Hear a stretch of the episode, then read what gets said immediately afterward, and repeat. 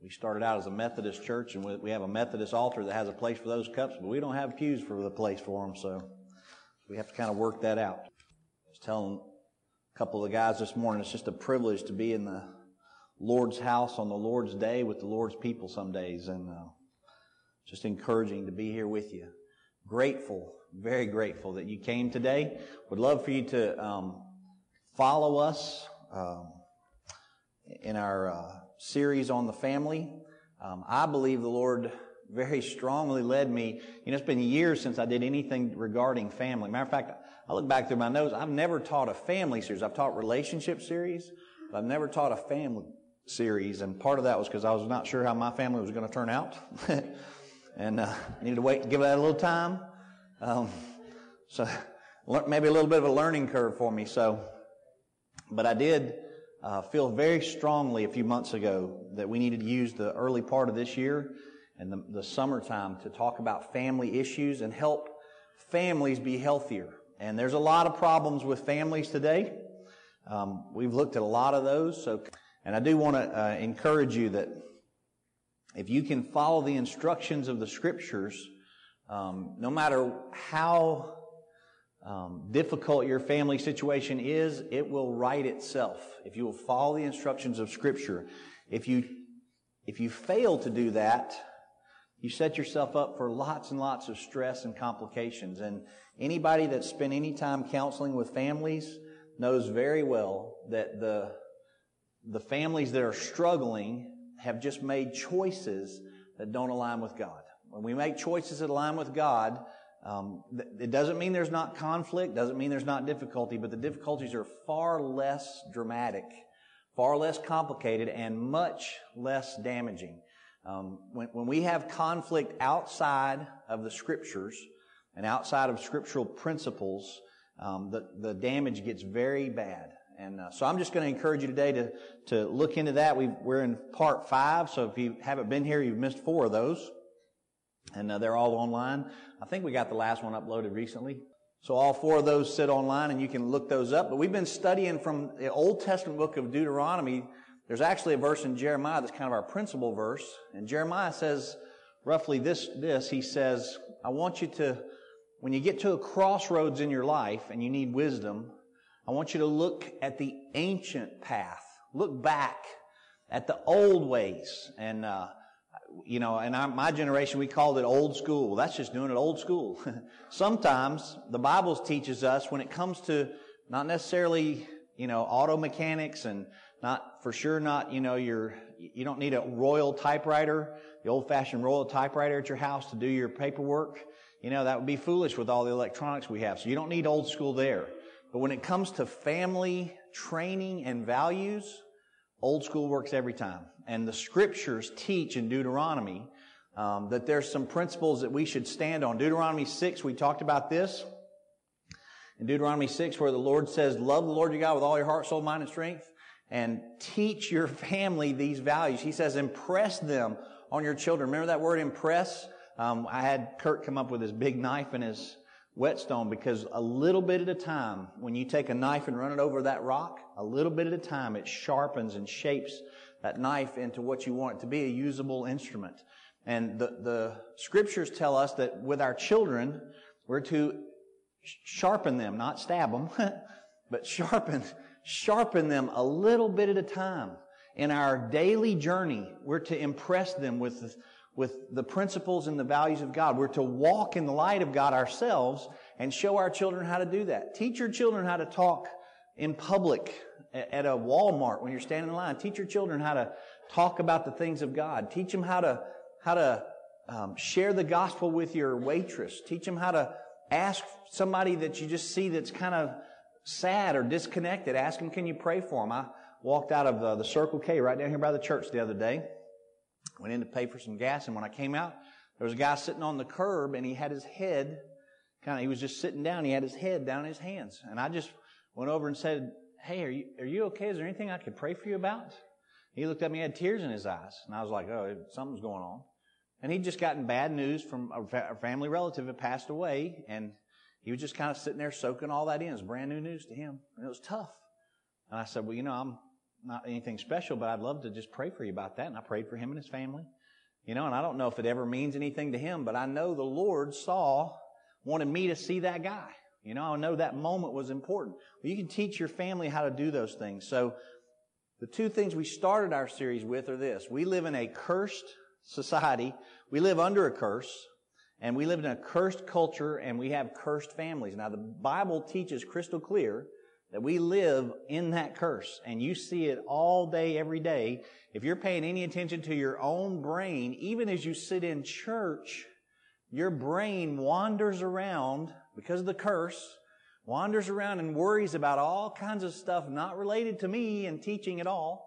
You know, you're thinking about lunch and I don't know about you, but I'm thinking about, man, they put all those good desserts right there by my office this morning. It's like, oh my goodness gracious, the bake sale's happening in my office.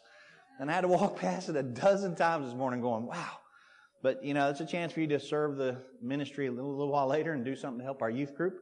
But, um, but your, your brain tends to go all kinds of places because it's, cur- it's got a curse on it and it can't focus. One of the things I'm so excited about going to heaven about is you know, when you get to heaven and you start worshiping God, there's not going to be a distracting moment in that. You're not going to be singing, you know, like we were singing this morning. You're not going to be singing Amazing Grace and then, you know, looking at the person's hair in front of you going, wow, they came to church like that, really? You know, I mean, that's not going to happen. Or what happened to his hair kind of deal. You know, that's just not, just not going to happen. It happens to you here though, doesn't it? I mean, your brain wanders, you're trying to worship God and your brain just wanders right away. So that part of that curse just is all over us and in our culture. To break the curse, to break the curse, we have to learn to love God with all our heart, soul, mind, and strength. The Deuteronomy 6 passage that we talked about. I want to show you something in, in the New Testament now. The next part of the series, we're going to turn to Colossians and look at Paul's instructions that he penned when God breathed these words out toward his family or toward the families. And uh, Colossians, a beautiful book. First and second chapter of Colossians explains how we're saved by grace, not by works, not by knowledge. There was a big group of people around Colossae um, in Paul's day that thought, you know, if you just know enough, God will respect that. You have to be knowledgeable. And if you're really smart and you study God's Word good, um, and you know a lot about things, if you're knowledgeable, you get to go to heaven. Paul said, nah, nah, I won't do it at all. So, not going to happen. And he actually teaches all through the first two chapters. Um, you're, you're saved through the work of Christ on the cross. It's not by your works. It's not by what you know. It's by who you know. And so in the last two chapters of the letter, he turns to the Colossians and he wants this, this little church that's starting out in this little town. He wants them to take their understanding of that grace, saved by grace, and turn it into something practical. So he gives them some very practical instructions to these new believers so they can live in a non-Christian culture with Christian values and Christian testimonies. And this is what I like to call Paul's how-to manual. I really believe Colossians 3 is the how-to manual. When I was a young married guy, and I'm sure Danny and some of the other guys had them, but Time Life magazine, Time Life books made these books called the how-to books. And uh, somewhere, I think Caleb ended up with them at his house somewhere, but somewhere in all of our stuff, um, I have these, this whole set of how-tos and it's how to repair your plumbing and how to lay a foundation for a shed and uh, how to wire a house up and it's got, you know, how to fix small engines. There's a how-to book for it, little tiny, and one would come every month in the mail and be like, oh, this is awesome. All these great pictures and diagrams in it. Well, this would be Paul's New Testament. Here's how you do it. Here's how you do it. Somebody asked Brandon this week. Some, Brandon got a call this week and somebody asked him, how do you stay tuned into God. I mean, how do you keep God in your life like you do? Well, this is the chapter he could have gone to if he'd, you know, thought through it well. No, I'm kidding. this is the chapter. Now he, now he knows the answer. Yeah. I'm sure he gave good advice. But here's the chapter where Paul actually says, this is how you do it. And I want you to look, I want to go to the end. I want to go to the end because uh, Paul's talking about how we can maintain a consistent and faithful, strong walk with God and have a healthy and vibrant family. So Colossians 3, start, let's just start at verse uh, 16, will you? Just so you see how it ends and then we'll come back to the instructions themselves. Let the word of Christ, 316, let the word of Christ richly dwell within you with all wisdom and teaching, admonishing one another with all psalms and hymns and spiritual songs, singing with thankfulness in your hearts to God. And that all sounds great. Whatever you do in word or deed, do all in the name of the Lord Jesus. Give thanks uh, through Him to God the Father. Now watch, there's no break. Your Bible has a break here, there's no break. He's saying all that. Let the word of Christ dwell in you. Whatever you do in word or deed, do it all. Sing with hymns and speak to one another, admonish one another with hymns and songs. Wives, no break. Wives, be subject to your husbands as is fitting to the Lord. Ladies, we'll get to that later. Hang in there. Husbands, love your wives. We're going to get to this too, ladies, so don't, don't panic. Husbands, love your wives and do not be embittered against them. Children, be obedient to your parents in all things, for this is well pleasing to the Lord. Fathers, do not exasperate your children so that they will not lose heart. So here's where Paul's saying, as true Christ followers, as true Christ followers, here's some family values that we need to live by. Wives, be subject to your husbands. Husbands, love your wives. By the way, husbands, it's a lot easier for them to be subject to you when you love them well. Uh, husbands, love your wives. And then he, he says to the children um, what they need to do. Well, how do, how do you do all that? You got to go back to the beginning of the how-to manual. Just kind of about, let's look at the end of the book. Let's go back to the beginning, Colossians chapter 3 and verse 1. Paul's going to talk about this new life that we have because we're saved by grace. We have this new life. And so Colossians 3 and verse 1, he actually, verse, verse 1, he says, Therefore, if you have been raised up with Christ, keep seeking the things above where Christ is seated at the right hand of God. Set your mind on things above, not on the things that are the earth, for you have died and your life, your, you have died and your life is hidden with Christ in God. When Christ, who is our life, is revealed, then you also will be revealed with him in glory. So when we begin this how-to manual, step one of the how-to manual is to focus on your future home. This is what Paul says. Here, you want to know how he walks with God faithfully and how that works for him? He literally, he literally sets his mind on things above. Since you have, it actually says in the, in the Greek, it doesn't say, some, trans, some of your translations say, if you've been raised with Christ. He's saying, since Christ raised you up with Him. You died with Christ. You're raised with Him. And here's the grammar of this verse. Ready? It doesn't say set. It says literally keep on seeking, keep on setting those things that are your mind on those things that are above. Keep doing it because your decision to trust Christ was the first step in your thinking. See, when you, when you were called to know Christ, now for me that was a very long time ago, second grade, Greystone Christian School. For some of you, it was recently. Some of you kind of in between. But when you, when you trusted Christ, whatever age you were, you began a process of thinking differently. And so Paul's saying, look, since you've been raised up with Christ, keep on thinking differently. Keep on seeking and trusting because your first step was to think about Christ and what he could do for your salvation and your future home. One of the reasons I got saved was because I heard a man preach in chapel at my, my elementary school. He preached on hell. He did magic tricks with fire. And I want to tell you, you do magic tricks with fire in front of me and preach on hell, I'm not interested in going there. I want to go to heaven. So immediately after that chapel, when he offered that we could come up and go to a little room, immediately I went straight to that room and go, hey, I'm signing me up for heaven, buddy. I want nothing to do with fire in my future. So I was already thinking in second grade, I was thinking about my future. Paul's saying, hey, keep on seeking. Keep on thinking. It means literally continually and daily in the grammar. You know, a Greek verb is very strong compared to English verbs. They have all this emphasis to them. And part of what this verb means is all the time, every day, daily, keep seeking the things that are above. It's the same word that's used in Luke chapter 15. Remember when the when Jesus tells the parable of the lost sheep and the lost coin um, and the lost son, the, the lady that lost the coin, remember, she lost the coin. What did she do to find it? She swept the whole house. It's the Greek word keep on seeking. She kept on after it till she found it. Same with the, the sheep. So the, the, the word means to continually uh, do it all the time. So what are these things above that I'm supposed to think about? Well, I'll give you a simple list and then we'll just expand it a little stronger as we go. He really means think about the heavens. There's an old phrase that drives me nuts when people say it. Well, he's so heavenly minded, he ain't no earthly good. That's not possible scripturally. The scriptures teach the more heavenly minded you are, the more earthly good you'll do. That's really what it is. You can't be so heavenly minded, you're not any good. Because this passage is calling us to be heavenly minded. Think about the things in heaven. John 14, Jesus describes a place that He's prepared for us. Now, it's in all our old hymns and songs. We call it a what? What's the name of the place we call? I've got a what up in heaven? Victory in Jesus. A mansion. It's not a mansion in the Greek, by the way. It's a dwelling place. It might even just be a hut. I'm okay with a hut in heaven, by the way. Um, but it's not, it's not a mansion. You know, we think of mansions, it's like, you know, wow, the Biltmore kind of deal. No, no, no, no.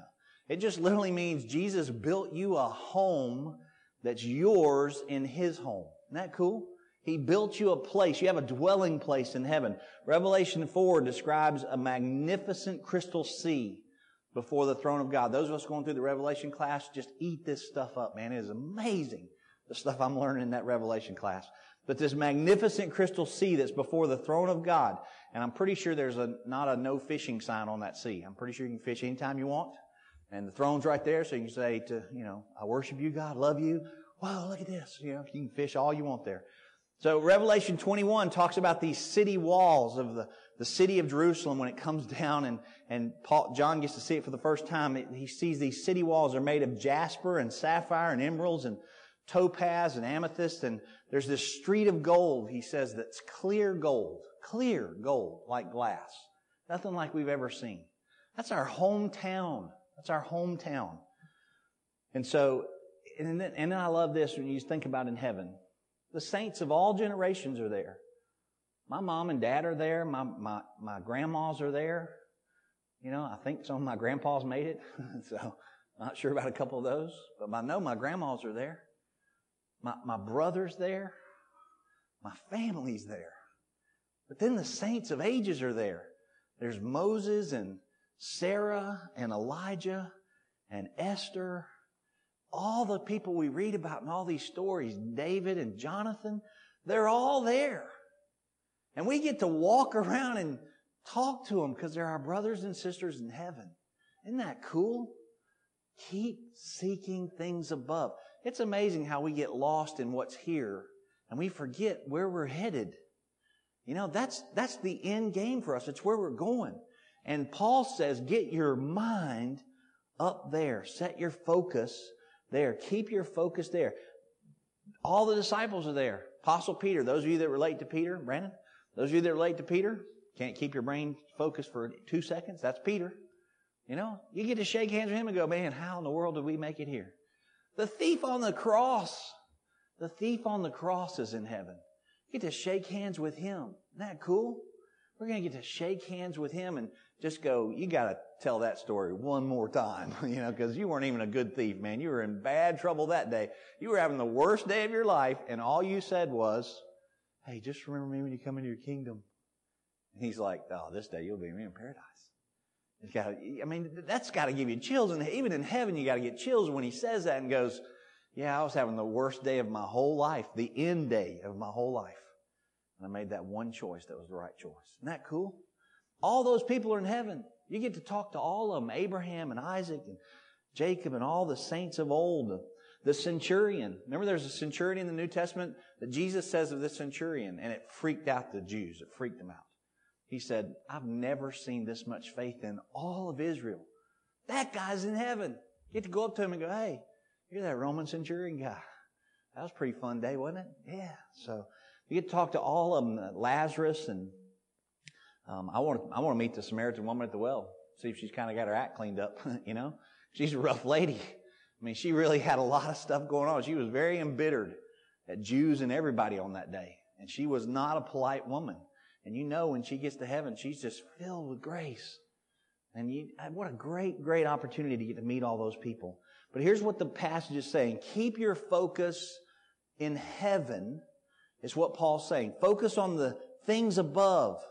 The text literally says, my, my New American Standard says, set your mind on these things. But the word mind is, doesn't appear in the text. It's a word that literally means your inner disposition because in the Greek it means all that happens inside you that makes you think what you think and act like you act, focus that on heaven. All of your inner workings, all of your inner workings, your inner disposition, um, set that, and it's a very deep concept, but we're to keep, and then the, the grammar here is we're to keep the direction of our thinking toward heaven. We're also to keep the desires, because that inner disposition is where your desires are found. So Paul's saying, desire the heaven stuff. The heaven stuff. Get your focus there, not here. Now, obviously, we have earthly desires, and He built us, God built us with earthly desires.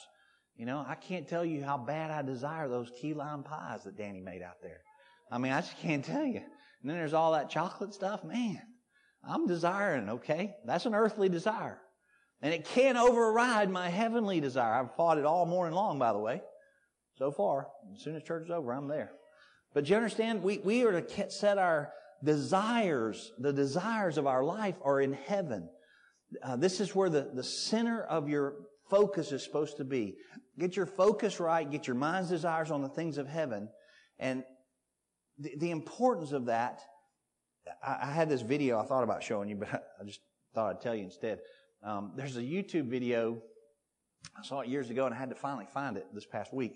Um, but it's, it's a bunch of photographers and all my photographer friends, okay, take good note um, of the importance of knowing where to focus, okay? Because there are some photographer guys in, in Europe, there are these train tracks uh, uh, that run across the road, and they stand in the intersection of the road and the train tracks, and they take pictures of trains as they're coming at you, okay? And they stand next to the track and take pictures.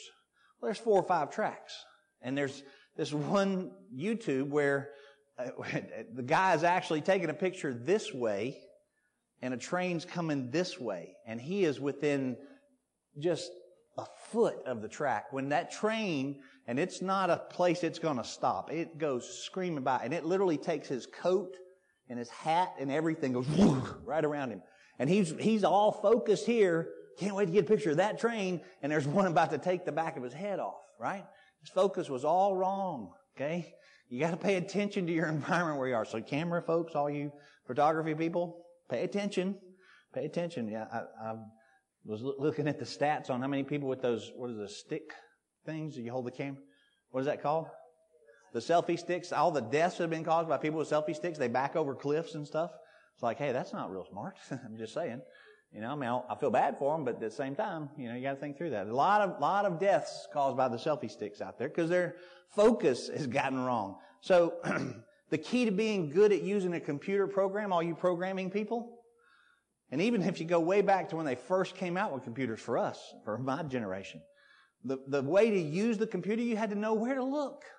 You had to know where to turn your focus because it's all this, you're going, what is that flashing thing there? And how do I move this over there? And all that. You had to know where to keep your focus. And even today, if you're going to run a good program, if you want to use a Word document or something real fancy, some of this real fancy publishing and print shop stuff and all that stuff, you got to know exactly where to look to get the thing you need to make it happen, right? Got to have your focus exactly right. The key to safe driving, young people, the key to safe driving is to know where to look, where to keep your focus. And it's not on your phone, okay? It's not in your car, not your radio. It's the traffic. Keep your eye on the traffic, okay? That's the key to safe driving. Um, the key to staying alive in most video games, all you gaming folks, just to speak to you for a minute, is to know where to look. Because in a video game, you'll be playing this part. Some guy from over here goes, you're done. You're like, hi, where'd that guy come from, right? So key to staying alive. Um, i t- I've told you the story before, but when I was at uh, UMS and I played high school baseball, the baseball practice field, or our field, has a brick wall behind it, and it's an orange brick wall. UMS, the old UMS is orange. It's got orange brick in it. And it's the same color, by the way, as a used baseball. Not a shiny new white one like we played in games. But our practice balls was exactly the color of that block wall. Exactly the color.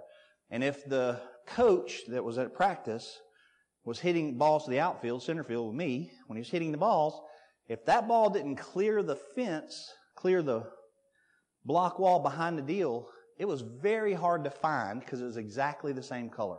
You had to watch it leave the bat And if it was a line drive to center field, you better be sure you're going to have to chase after it and get on it. Now, if it cleared, you could catch it, you know, a lot easier on the back of the, on the trees and that kind of stuff. But I was at practice one afternoon. It was a Saturday morning, actually. We had a Saturday afternoon game. We were doing a Saturday morning practice because our Friday practice went so bad. And we're out there. My coach was a uh, retired Marine drill sergeant. so you can imagine how when practices go bad, they go really bad. so, but I was out there at practice, you know, center fielder lined up, and the infield started goofing off, goofing off like crazy while they while he was hitting balls to him, and it just infuriated the coach. He said a bunch of words he shouldn't have said, yelled at him, and the next thing you know, he's just driving balls as hard as he can. You know, second base, third base, shortstop, first base, center, or, or pitcher center. the pitcher, he's hitting at everybody in the infield. He's just wearing them out. I mean, he's drilling them hard as he can. You know, so we're just out in the outfield board, you know. You know, those poor idiots in there, you know. Well, the next thing you know, I hear the crack of the bat and it was really loud. And I was like, wow. You know, I'm not paying any attention to what's happening. But when I look up to the infield to see who that ball was hit to, they're all looking at me. I mean, the whole infield did this. And I'm standing there looking at them going, huh, wonder why they're looking at me. Because I don't see it coming. And I'm, I'm just standing there, glove down, going, you know, and then it occurs to me, there's fixing, and, and I mean, it was right here, and then it was right here, and then I was right there. You know, just, boom, down I went. And I was unconscious for like four or five minutes, and, you know, I had this giant goose egg. He hit a line drive to center field. You know why? Because I was goofing off. Not paying attention what I should be paying attention to. And he's like, I'll show him. Pop! You know, and I'm like, why is everybody looking at me? Ooh, ooh, ooh, down. You know, I'm down. Just down. So it's very important to keep your focus. That was the last baseball game I ever played in high school, by the way, because I had a concussion after that. Um, very important to keep your focus. Keep your focus. And the Bible teaches us how important it is. Notice too, Paul says, if you want to be very specific, he says, keep seeking things above where Christ is seated. Where Christ is seated. How often do you think about Christ our Savior, our Lord, our friend, sitting on the throne next to God. Interceding on your behalf. That's what the Bible says He's doing up there. He's interceding on your behalf. He's watching over us. How often do you think about that? The Bible says you should do it daily. You should daily remember, oh Lord, you're in the heavens and all's good because I signed up in the book of life and you got me and I got you. We should rest in that deal. Now, how important is it to do that? How important is to do that? Well, I want you to look at Romans chapter 8. Come me on the screen here. Let's just look at it on the screen together. Romans chapter 8 and verse 5. the heavenly focus looks like this. For those who are according to the flesh, set their minds on the things uh, for those who are according to the flesh, set their minds on the things of the Spirit. For the mind set on the flesh is death, but the mind set on the Spirit is life and peace, because the mind set on the flesh is hostile towards God. Keep going. For it does not subject itself to the law of God, for it is not even able to do so. Those who are in the flesh cannot please God. Here's what the Bible says. The mind set on the Spirit is life and peace. The mind set on the flesh, earthly things, is death. Which one do you want? Which one do you want your brain to engage with? Life and peace or death? Well, you have to set your mind on spiritual things for that to happen. And, and uh, Philippians chapter 3 is a great way to see it as well. Listen to what Paul says to the Philippians. Brethren, join in following my example and observe those who walk according to the pattern you have in us. Watch this. For many who walk, for many walk of whom I have often told you and now tell you even weeping, they are very important wording. They are enemies of the cross of Christ, not something you want labeled to you. You do not want to be an enemy. Their end is destruction. Their God is their appetite. Their, their glory is in their shame. And how do they do that? They set their minds on earthly things. And then Paul says, hey, but us. No, that's not us. For we, our citizenship is in heaven, from which also we eagerly wait for a Savior. Can't you see Paul going, Oh, can't you see him on the throne just waiting? Man, this last Thursday night in our Revelation study, uh, we were talking about um, Christ seated on the throne and God the Father next to him. And when God says it's time, Christ is coming back for us. And we were just talking about how God, they're watching. They're watching over this and God knows the exact right time. And the son is waiting on the instructions from his father. And I've just pictured that in my head a thousand times this weekend going, Oh Lord, come on, just anytime now would be great. But He's waiting on the events to be just right. When they're just right, it's when He's going to send His Son to come and redeem us from all nations and tribe and tongues back into heaven. So, but the Bible says our, our mindset, we, we can be enemies of the cross if we set our minds on earthly things, but if we set our minds on heavenly things, as we are citizens of heaven, it's life and peace. So that's how important this is. That's why Paul's saying, hey, in the how-to manual of life, step number one for you Christians, get your mind off of this stuff. Quit fretting over all of this and regularly, daily, consistently think about the things in heaven. Focus on your future home, your, your future home. Now, just a side note, it's not in your notes. Just a quick side note. Why that's so important to every generation. Do you know where you're the most loved? In heaven. Do you know what secures people? The Bible says perfect love casts out fear. You know how to overcome your fears and your anxieties and your worries and your frustrations? You know how to overcome disappointment? By knowing how greatly you're loved. You know where you're the most loved? In heaven. Jesus Christ sits on the throne loving you like nobody can ever love you. So if you will dwell on Him and His love for you, it settles and secures your whole life. That's how you help young people wrestle through the issues of life and not freak out because they can be perfectly loved. Maybe their family doesn't love them perfectly. Maybe your family didn't love you perfectly, but your Father in heaven and His Son Jesus, they have always loved you perfectly. And you talk about settling your heart. I'm loved perfectly in the heavens. In the heavens, I'm loved perfectly. And I can't lose it, by the way. You can't lose that love. Once you've accepted Christ your Savior, your Bible says you're sealed unto the day of redemption.